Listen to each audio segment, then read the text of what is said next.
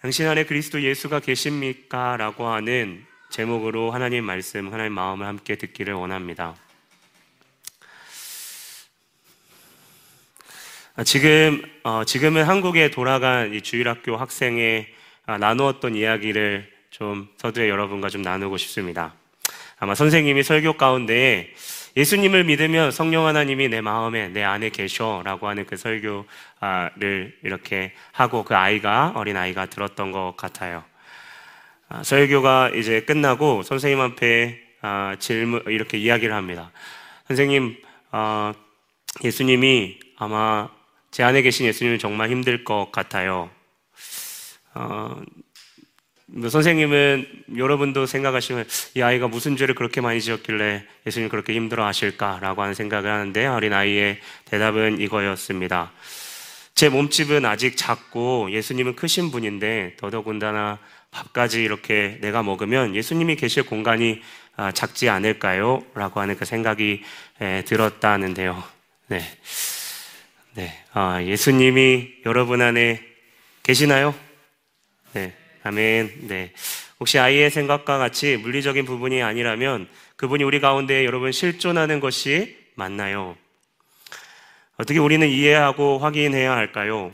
우리는 하나님이 아니기에 하나님을 우리가 온전히 알고 그분이 우리 가운데 계신다라고 하는 것을 우리가 하나님의 그 말씀하신 그 모든 것들을 우리가 온전히 알 수는 없습니다. 하지만 하나님께서 우리 가운데 주신 이 믿음이라는 채널을 통해서 하나님께서 우리 가운데 약속하신 성경을 통해서 약속하신 예수 그리스도를 믿기만 하면 우리 가운데 우리 안에 계시는 그 성령님을 우리가 그 성경 말씀을 믿음으로 어, 그 믿음이라는 채널로 우리는 진리로 그 사실을 받아들이게 됩니다. 오늘 마지막 장입니다. 네, 고린도후서 13장 이제 12장의 마지막 부분과 이어져서 오늘 1절부터 들어가게 되는데요.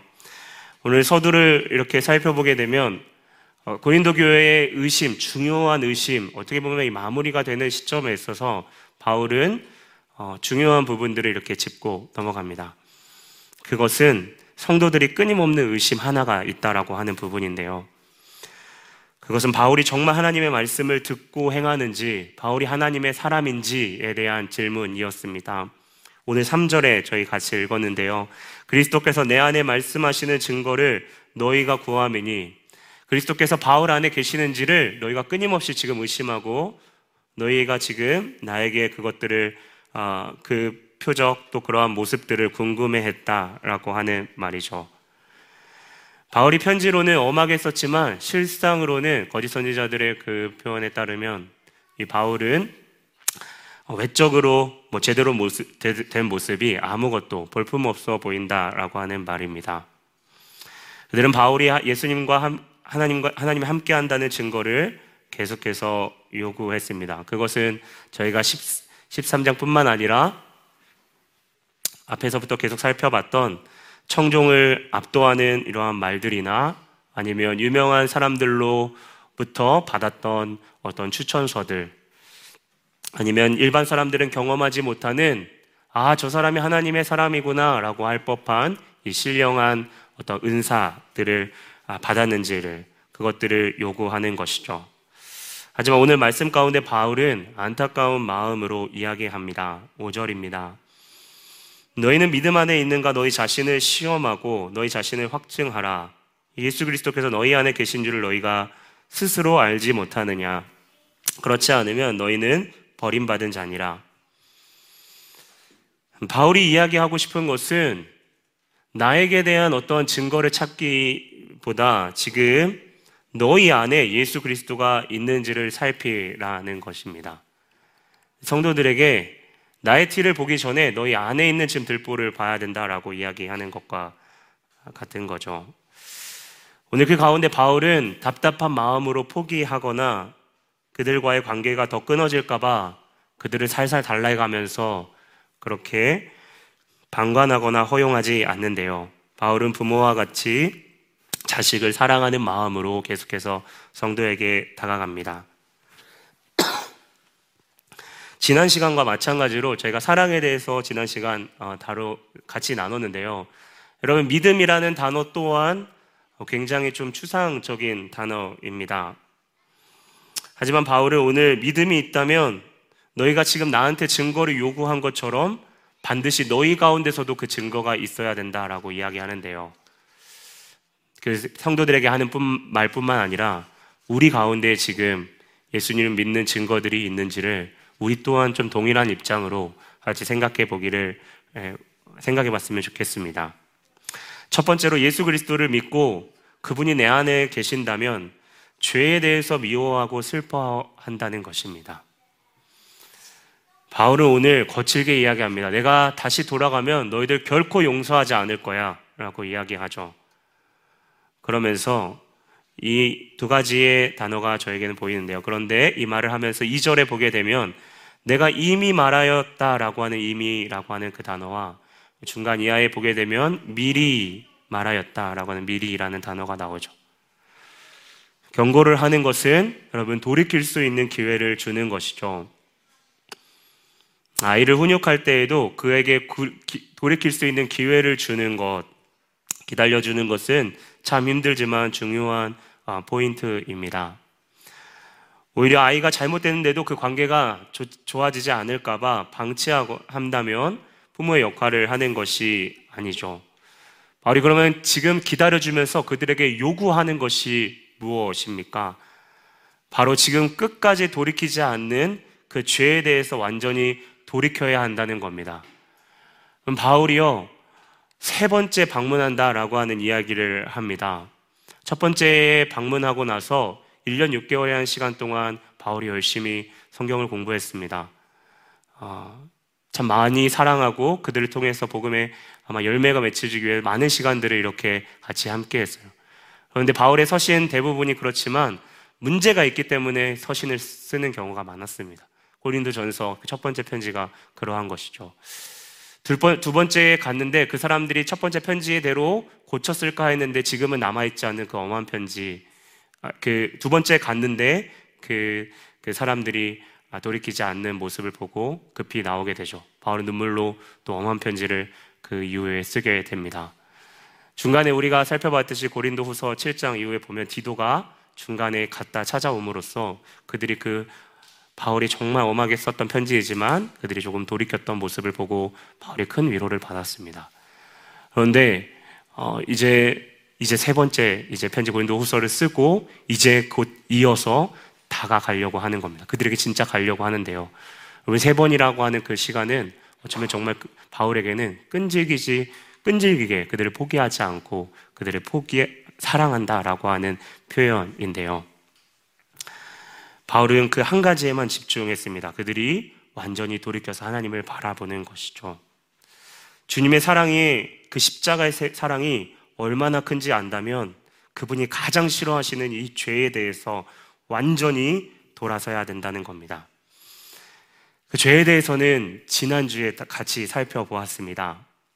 당시 고린도 안에 있어서는 이 성적인 성경에 나와 있는 죄송합니다.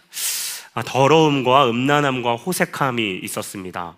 더불어서 교회 안에 서로를 시기하고 질투하면서 당을 짓는 팔을 나누는 그러한 아, 죄가 있었는데요. 당시에 고린도 지역은 우리가 배경을 통해서 설명했지만 항구가 많았습니다. 그러면 자연스럽게 무역을 많이 하게 되죠. 무역을 많이 하면 돈이 많고 그 지방 가운데에 부유하다라는 것을 의미합니다. 돈이 많아지면 자연스럽게 교만하기 쉬워지죠. 어, 뿐만 아니라 그 가운데에는 이방 신전들과 그 신을 즐겁게 하기 위해서 신전 암과 또 그 제사를 드리고 나서 신전 밖으로 온 동네로 그 매춘부들이 나가게 되면 그 안에서 자연스럽게 매춘이 자연스럽게 이루어졌습니다. 그런데 이런 상황에서 꼭 그 죄를 직접 짓지 않더라도 사업을 하고 비즈니스를 하고 그 가운데에 성에 관한 접대의 문화를 자연스럽게 호응해야 살아남을 수 있고 또 경쟁하는 그 사회에서 다른 사람을 조금은 험담하고 프레임을 씌우는 이 정치를 하는 것은 또 하나의 그 사람이 가지는 능력이나 지혜로 여겨지던 사회였습니다. 사실 이러한 죄들은 당시에 어느 정도 뭐 암묵적으로 허용되어 있던 죄악들이었죠. 고린도후서 6장 14절 이하의 벨리알과 그리스도가 어떻게 좋아 공존할 수 있느냐라고 꾸짖는 바울의 어투에서 이러한 죄악이 세상뿐만 아니라 교회 안에서도 침투한 것을 우리는 볼 수 있습니다. 그런데 교회가 그것들을 크게 문제 삼지 않고 방관하는 것이죠.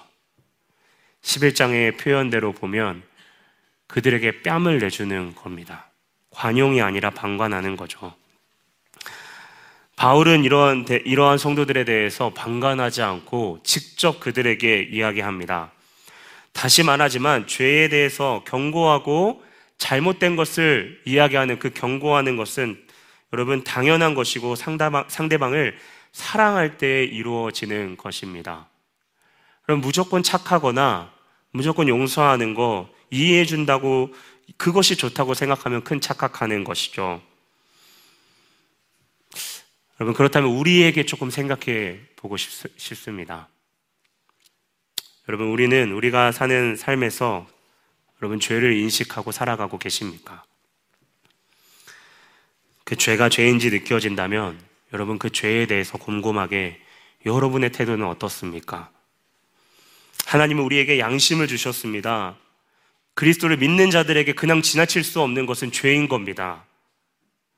죄는 교묘하고 은밀하여서 다른 사람에게 이렇게 지울 때에는 즉각적으로 정죄하고 판단하게 되어 있습니다. 정작 자신에게 그 죄를 지을 때에는 어떠한 합리화든 이유를 덮어가며 빨리 그것을 쉽게 덮어버립니다.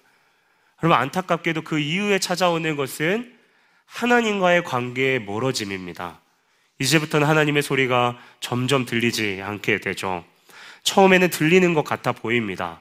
어느 정도 죄를 조금 달콤함을 맛보는 그 순간에도 하나님 계속 말씀하는 것, 그, 그것이 들리죠. 하지만 점점 허용할수록 이제는 내 소리를 하나님의 소리로 착각합니다. 하나님께 두어야 되는 시선이 점점 멀어져 가고 이제는 내 마음속으로 하는 그 원하는 것에만 눈과 귀가 쏠려 있는 것이죠. 그런데 죄에 대해서 이 중요한 오늘 우리가 기억해야 되는 부분, 바울의 질문입니다. 바울은 지금 여기에서 너희가 어떻게 그러면 그 죄를 짓지 않아야 될지에 대한 방법론적인 것을 오늘 이야기하고 있지 않습니다. 유대교처럼 율법을 어기면 어떻게든 그 죄책감에서 벗어나려고 율법을 고치는 것과 같은 그러한 것에는 바울이 오늘 관심이 없습니다. 지금 너희가 그 잘못을 해결하는 것보다 더 중요한 것은 예수 그리스도가 예수님이 지금 정말 너희 안에 계신가 확인하라고 하는데요. 왜냐하면 우리는 알고 있습니다. 우리의 모든 죄는 예수님이 내 안에 계셔야 되는 그 자리에서 예수님을 끌어내리고 내가 앉아있기 때문에 생기는 것들이 우리의 죄들입니다. 내가 내 질서와 사고방식으로 하나님이 세우신 그 질서 위에 내가 세운 규칙을 조금씩 조금씩 세워가는 겁니다. 그것이 죄이죠. 내 지혜 위에 하나님이, 내, 하나님 위에 내 지혜가 있는 것이죠. 여러분, 죄에 대한 깊은 인식, 돌이킴 없이는 그리스도의 은혜를 절대 누릴 수가 없습니다. 여러분, 죄책감을 가지라는 것이 아닙니다. 다릅니다. 죄에 대한 책임감은 스스로 질 수 없습니다. 죄에 대한 책임감은 이미 오직 예수 그리스도 그분이 지셨습니다. 문제는 죄를 너무 쉽게 생각한다는 겁니다. 여러분, 십자가는요, 예쁜 장신, 장신구가 아닙니다.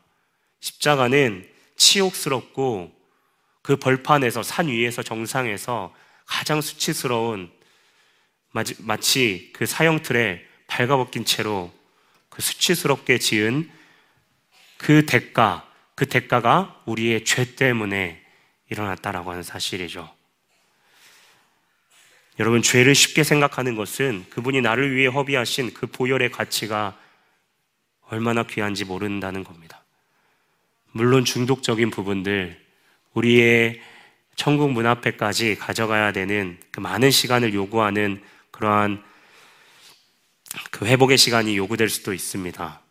하지만 이미 그리스도께서 승리하셨다라고 하는 그 예수를 바라보면서 믿음으로 그 길을 걷지 않는다면 그 길을 선택하지 않는 자라면 오늘 성경은 단호하게 버림받은 자들이라는 것입니다.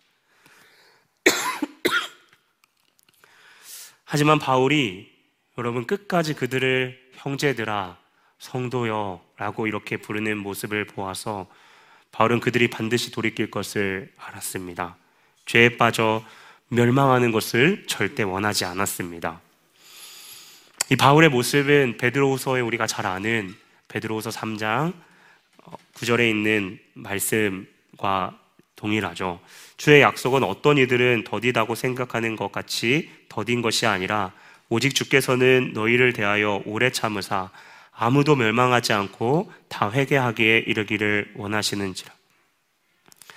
여러분 당시에 예수님의 심판과 재림을 가볍게 생각하는 사람들이 있었습니다. 그것은 무엇을 가볍게 여기냐면 바로 이 죄를 가볍게 여기는 겁니다.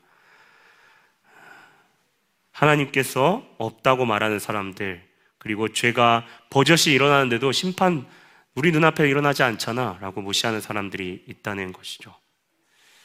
분명 하나님께서는 죄에 대해서 노하시며 극히 싫어하십니다. 하지만 죄인인 우리가 그분 앞에 매 순간 돌이키기를 원하고 계십니다. 우리의 은밀한 죄들 너무 자연스럽고 이제는 죄인지 몰라서 점점 우리도 누군가 이야기해주지 않으면 무감각하게 습관적으로 짓는 그러한 우리의 죄 가운데에 우리의 죄가 그러한 죄가 없는지를 하나님 우리를 극률히 여겨 주셔서 그것들을 비춰 주시고 죄에 대한 진실한 고백으로 주님 앞에 나아갈 수 있도록 인도해 달라고 우리의 그러한 고백이 있기를 간절히 원합니다. 특별히 세상 안에서 고린도 성도들처럼 우리 또한 타협하고 방관하고 있는 지점들이 있다면 그러한 죄가 없는지 우리가 함께 생각해 보기를 원합니다. 그런데요, 그런 죄를 고백할 때에 성령 하나님의 역사하심은 그 죄에 대한 태도 힘들지만 그 죄를 해결하고 회개하고 다시 한번 예수께 나아가도록 그러한 방향성을 설정해 주시고 하나님의 원하시는 그 길로 나아갈 수 있도록 우리 가운데 새 힘을 주실 것입니다. 두 번째로 예수님이 우리 가운데 계신다라고 하는 것을 온전히 알기 위해서는 십자가와 부활을 이해해야 합니다. 조금 구체적으로 십자가와 부활에 대한 그 부분들을 좀 나누기를 원하는데요. 사실 이 십자가 부활은 제가 설교를 하면서 항상 어, 이 바울이 이 어떠한 말을 하든지 어떠한 지점을 가지고 이야기하려고 하는 그 주제를 가지고 있던지 그 베이스는 다 십자가와 부활에 대한 그 메시지를 가지고 있는데 오늘 3절과 4절을 어, 함께 보겠습니다. 3절 제가 중반절부터 읽겠습니다. 그는 너희에게 대하여 약하지 않고 도리어 너희 안에서 강하시느니라. 그리스도께서 약하심으로 십자가에 못 박히셨으나 하나님의 능력으로 살아계시니 우리도 그 안에서 약하나 너희에 대하여 하나님의 능력으로 그와 함께 살리라. 여러분 3절을 한번 다시 한번 보시면 예수님이 약하지 않는다, 너희에게 대해서 약하지 않는다라고 이야기하는데요. 4절에 보면 예수께서 그리스도께서 약하심으로 못 박히셨다고 말합니다. 예수님이 약한 것일까요? 약하지 않은 것일까요? 당연한 이야기지만 예수님 하나님이시죠. 약한 분이 아니십니다. 하지만 스스로 약함으로 십자가의 길을 걸어가셨습니다. 예수님이 약한 분이라 아니라는 것은 여러분의 십자가의 죽음이 당시에 이단들이 주장했던 어떠한 사단이나 그가 창조한 인간에게 굴복한 하나님이 패배한 사건이 아니라는 것입니다. 그분이 약하심으로 못 박힌 것은 우리를 살리시는 하나님 아버지의 그 계획 가운데에 그 놀라우신 지혜 가운데에 순종한 것이다가 하는 사실입니다. 그리고 그 십자가에서 하나님의 능력이 드러나죠. 하나님의 능력이 무엇입니까? 우리가 도저히 스스로 깨뜨릴 수 없는 바로 우리의 운명으로는 우리의 스스로 우리가 취할 수 없는 그 새 생명을 우리 가운데에 그 십자가를 통해 주신 것이죠. 그 죄의 저주를 끊으신 것입니다. 예수님이 죽으셨을 때에 우리 가운데 우리 손에 새 생명을 예수님께서 쥐어 주셨다라고 하는 그것이 하나님의 능력이죠. 그런데요, 오늘 본문은 한 가지를 더 이야기합니다. 5절 중반절 저희가 읽었지만 다시 제가 읽도록 하겠습니다. 예수 그리스도께서 너희 안에 계신 줄을 너희가 스스로 알지 못하느냐? 무슨 뜻인가요? 예수님의 죽음은 우리 가운데에 새 생명을 주셨지만 그 예수님의 부활하심은 2000년 전에 예수라고 하는 그 한 사람, 역사적인 그 인물이 죽고 끝난 것이 아니라 오늘 5절 중반절에 바울이 이야기했던 것처럼 그 그리스도 예수가 지금 여러분 마음 가운데에 살아서 역사하고 능력 가운데 계신다라고 하는 사실입니다. 그의 영이 살아계셔서 우리 안에 계신다라고 하는 사실이죠. 여러분, 그 영역이 우리 가운데 있는 겁니다. 그래서 우리가 주저하지 않고 그 능력을 의지하면서 이 세상 가운데에 살아갈 수 있는 것이죠. 세상 사람들이 보기에는 예수님 믿는 사람들이 약해 보일 수 있습니다. 마치 거짓 교사들이 깔보는 것처럼 예수님 그리스도인들은 뭐가 그렇게 부족하고 약하길래 예수라고 하는 그 신을 그렇게 의존하냐라고 물을 수 있는 거죠. 그런데 우리는 약하지 않죠. 바로 살아계신 예수님이 우리 가운데 있다는 그 사실을 지금도 살아계셔서 역사하시는 그 예수님을 믿기 때문인 것이다. 그래서 외적으로는 우리가 판단받고 때로는 세상 가운데 위축당할 수 있지만 그럴 필요가 없는 것이 살아계신 하나님의 능력이 우리 가운데에 있기 때문이죠. 그리스도인이 더 이상 외적인 능력이나 아름다움으로 세상 안에서 인정받는 것, 세상 앞에서 그들이 놀러할 만한 능력으로 자랑하는 것이 우리의 인생의 정답이 아니라는 것입니다. 여러분, 십자가가 아름답나요? 그렇지 않습니다. 아까 전에 나눴죠. 가장 높은 곳의 중심에서 사람들에게 경고하는 겁니다. 로마의 권위 앞에 복종하면 평화가 주어질 것이다.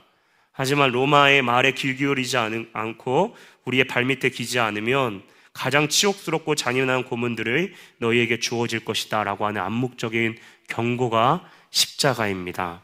세상 속에서 그리스도인들이 살아갈 때마다 보이지 않는 이러한 룰 때문에 때로는 우리가 십자가를 지는 것처럼 수치와 십자가처럼 수치와 무기력함과 부끄러움을 느낄 수 있습니다. 그때 우리가 그냥 조금 좀 타협하고 편하게 살아가면 되지 않을까. 우리의 멋진 모습을 좀 보여줘야 세상 사람들이 우리의 그러한 모습을 보고 좀 전도가 되지 않을까. 하지만 우리의 자랑은 여러분 절대 세상의 기준이 아닙니다. 이미 깨어진 질서에서 여러분 세상 사람들이 방황하고 있죠. 거기에 진정한 평화가 없는데도 너도 나도 그 높은 자리에 올라가기만 하면 지금 당장 안전하면 다른 사람은 어떻게 되든 무관심한 사회입니다. 하지만 그리스도인은 세상의 질서의 우위를 점하는 것, 내가 어떻게든 그 자리에 서서 서는 것이 우리의 목적이 아닙니다. 우리는 우리를 살리신 예수의 생명을 우리의 상황이 어떠하든지 다른 사람과 나누고 섬기는 데 목적이 있는 것이죠. 그렇다고 그리스도인들은 세상에 무관심하거나 세상을 절대 회피하지 않습니다. 오히려 적극적으로 그분의 능력을 믿기에 불구덩이처럼 보이는 곳이더라도 우리를 위해 헌신하는 소방관님들처럼 그 가운데에 우리 가운데 펼쳐진 그 삶 가운데 세상 가운데 나아가는 것이죠. 그래서 이것은 세상을 살아가는 인식 자체가 완전히 바뀌는 겁니다. 노예의 세계관, 이집트의 노예의 세계관에서 완전히 하나님의 정체성으로 있는 그 광야의 삶처럼 우리의 전체에 대한 삶의 인식, 우리가 왜 무엇을 목적으로 살아가야 되는지 우리의 펼쳐진 삶의 완전 판이 바뀌는 것입니다. 이제는 예수로만 살아가야 되고 예수 때문에 내 가치, 인생의 가치가 있으며 예수님으로 인하여 내 삶이 해석되어야 된다는 겁니다. 그 인생이 오늘 바울의 모습이죠. 그래서 세 번째로 예수님이 내 안에 계신다라고 하는 것은 우리의 모습 가운데 그분을 따르는 흔적들이 그분이 우리 가운데 계신다라고 하는 강력한 증거입니다. 오늘 그 모습을 저희가 같이 바울을 통해서 보게 되는데요.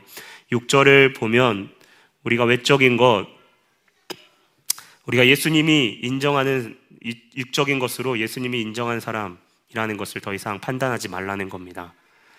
바울은 저희가 살펴봤듯이, 이전에 살펴봤듯이 겉사람은 낡아지나 속사람은 강건해진다라고 이야기했죠. 왜 그렇죠? 오늘 찬양의 고백처럼 고백에 나와 있지만 예수의 그 생명을 생명이 우리 가운데에 있기 때문이죠.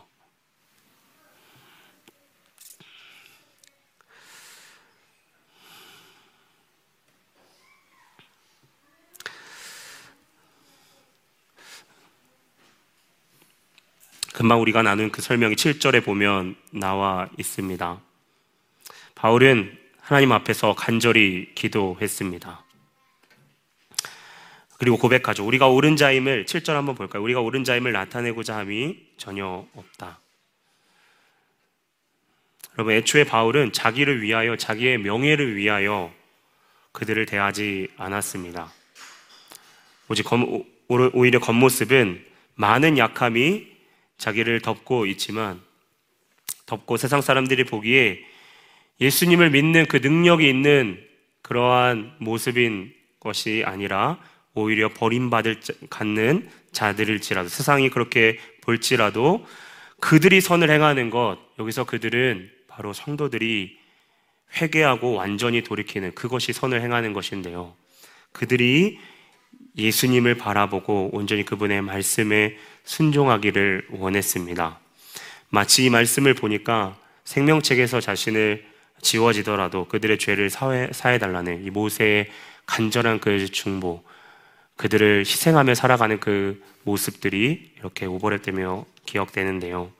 계속해서 한 8절을 보게 되면 바울은 진리를 거슬러 아무것도 할 수 없다고 말합니다. 그럼 아무것도 할 수 없다라고 하는 말을 듣는 순간 우리는 무기력함을 느낍니다. 표현 자체가 무기력한 표현이죠. 그런데 진리를 거슬러 할 수 없다라고 하는 말을 봤을 때요.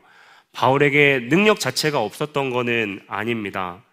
그럼 외적인 능력이 있었지만 진리를 앞에 두고 스스로 아무것도 할 수 없다라고 하는 그 고백은 그리스도 안에서 그것을 아무런 쓸데가 이제는 없다라는 것입니다. 반복하지만 오직 성경으로는 오직 진리를 위해서라면 그 성도들이 예수 그리스도 앞에 서는 것 언젠가 그리스도 앞에서 천국에서 신부로서 주님을 마주하는 그 모습을 볼 수만 있다면 그렇게 설 수만 있다면 다른 구할 것이 없다는 것입니다. 그것이 구절의 표현이었던 거죠. 그리고 그의 증거의 아, 정점은 10절의 권위에 대한 바울의 모습인데요. 성경을 자세히 보게 되면 그는 권위를 포기하겠다는 말을 하지는 않습니다. 하지만 주님이 주시는 권위는 성도들을 두려움에 빠뜨리는 것이 아니라 결국에 너희를 그리스도 앞에서 세우는 것, 이 세운다라고 하는 표현은 바로 덕을 세운다. 그리고 그들이 예수 그리스도가 부활해서 하나님께서 그를 일으키셨던 것처럼 그들이 세워, 세움을 받는 그것을 오늘 이야기하는 것인데요. 결국엔 너희들을 세우기 위하여 내가 그것, 그 권위를 쓸 것인데 그 권위를 최대한 쓰지 않고 너희가 그 전에 돌이키기를 원하는 바울의 간절한 바람입니다. 바울이 오늘 그리스도 안에 있었던 증거는요, 바로 이 성도들에 대한 무조건적인 사랑이라는 열매가 그에게 확실한 증거였습니다. 우리에게도 그리스도를 믿고 그 영인 하나님의 성령님이 살아계시기에 우리 가운데 반드시 성령의 열매를 맺게 되어 있는데요. 갈라디아서 5장 22, 24절 우리가 잘 아는 말씀이죠. 그리스도 예수의 사람들은 육, 아, 오직 성령의 열매는 사랑과 희락과 화평과 오래 참음과 자비와 양성과 충성과 온유와 절제임. 24절을 보게 되면 그래서 그리스도 예수의 사람들은 육체와 함께 그 정욕과 탐심을 십자가에 못 박았고 라고 분명하게 말하고 있습니다. 여러분 그 예수 그리스도의 가 여러분 안에 계신다라고 하는 그 증거가 그 증거를 여러분은 지금 가지고 계십니까? 그리스도의 흔적을 여러분 가지고 계신가요? 여러분의 믿음을 주 앞에서 어떻게 증명해 보이시겠습니까? 제가 1년여간 이 고린도후서를 설교하고 묵상하면서 하나님께서 저에게 개인적으로 주시는 선물은 성도들을 향한 당신의 마음, 하나님의 마음을 사랑이 없는 저에게 부어주신 거였습니다. 바울의 일관되면서 꾸준히 성도를 향한 마음은 정말로 사랑이 없었던 저에게 때로는 아, 일로 여겼던 이러한 성도들에 대한 그 마음 가운데 조금은 더 깊이 주의 마음으로 나아갈 수 있도록 그 마음을 허락하신 것입니다.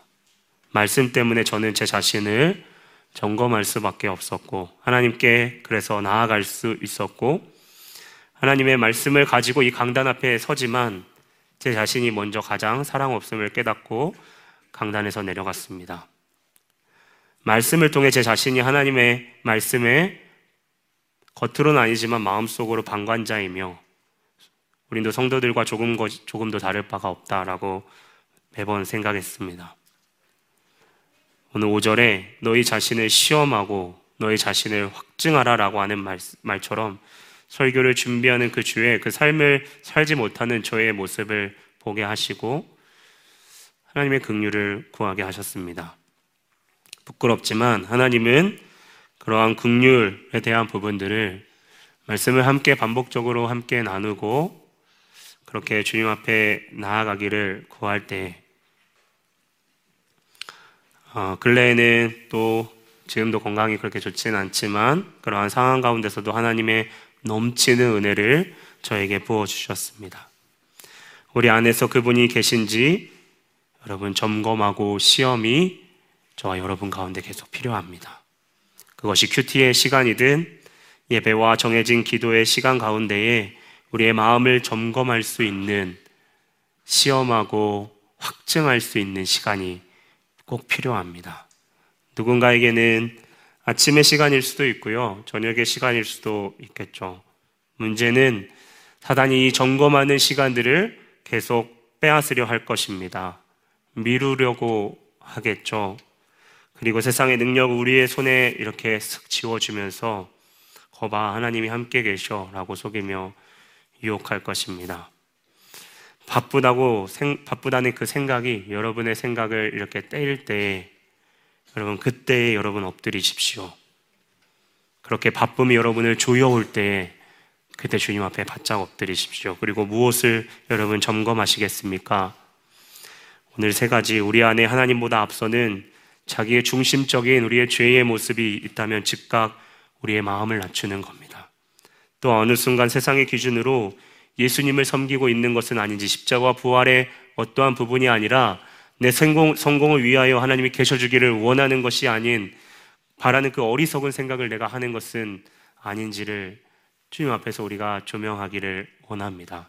그리고 마지막으로 그리스도의 증거 흔적이 내 삶 가운데 진짜 나의 삶 가운데 오늘 이 하루 가운데 어제 하루 가운데에 있었는지를 기도 가운데 우리 자신을 조명해 보기를 원합니다.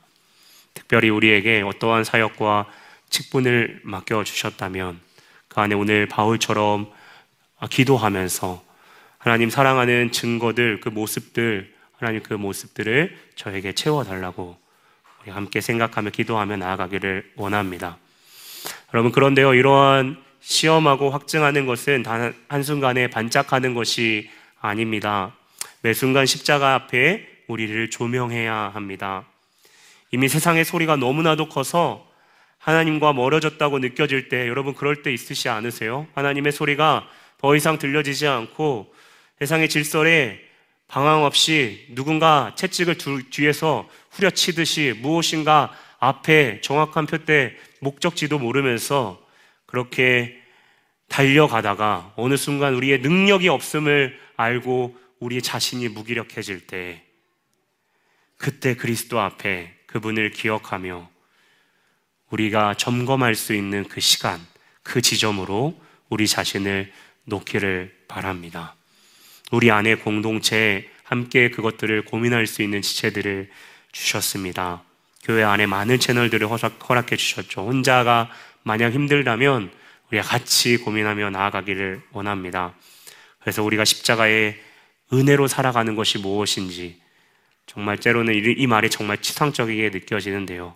이 말이 내 삶에서 어떻게 그 십자가의 능력으로 살아가는지를 우리가 실제로 그렇게 살아가기를 원합니다. 다른 세상의 능력이 아니라 지금도 살아계셔서 역사하시는 예수의 그 능력으로 우리가 남은 한 주, 우리가 찬양의 고백처럼 치열하지만 그 삶의 치열한 가운데에 하나님 앞에 우리의 진실함을 내보이면서 나아가는 남은 한 주 되시기를 주님의 이름으로 축원합니다. 아멘.